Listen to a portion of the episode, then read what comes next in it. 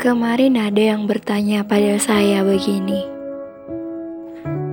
Jika kamu mendapat kabar bahwa umurmu tidak lagi panjang, hanya tersisa seratus hari saja, apa yang akan kamu lakukan?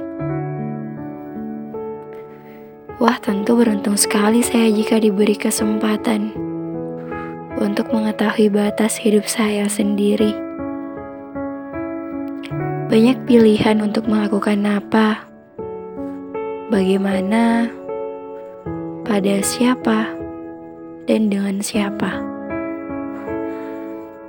Namun setelah saya pikir-pikir lagi, seratus hari terakhir itu akan saya habiskan sebagian besar untuk ibu dan bapak. Saya ingin mengatakan dan menceritakan apa-apa saja yang selama ini hanya bisa saya simpan sendiri. Tentang saya yang pernah merasa marah, tentang saya yang pernah merasa sendirian,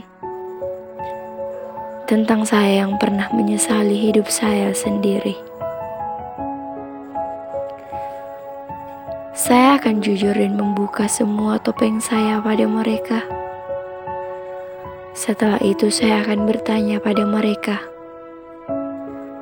"Saya versi yang bagaimana yang ingin mereka lihat untuk terakhir kalinya?" Dan saya akan melakukan itu. Saya akan mengusahakannya. Lalu, sebagian kecil waktu saya yang lain akan saya gunakan untuk bertemu dengan teman-teman terdekat saya. Orang-orang yang menjadi rumah kedua saya. Saya akan memeluk mereka dan mengatakan, "Terima kasih. Terima kasih banyak karena sudah mau menjadi bagian dari perjalanan ini." Itu saja. Hingga tiba saya di hari terakhir saya, saya ingin tidur di tengah-tengah ibu dan bapak seperti saat saya kecil dulu.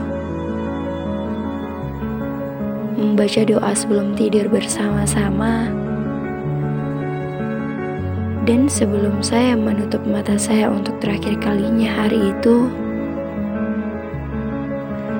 saya akan mengatakan pada mereka bahwa saya bangga.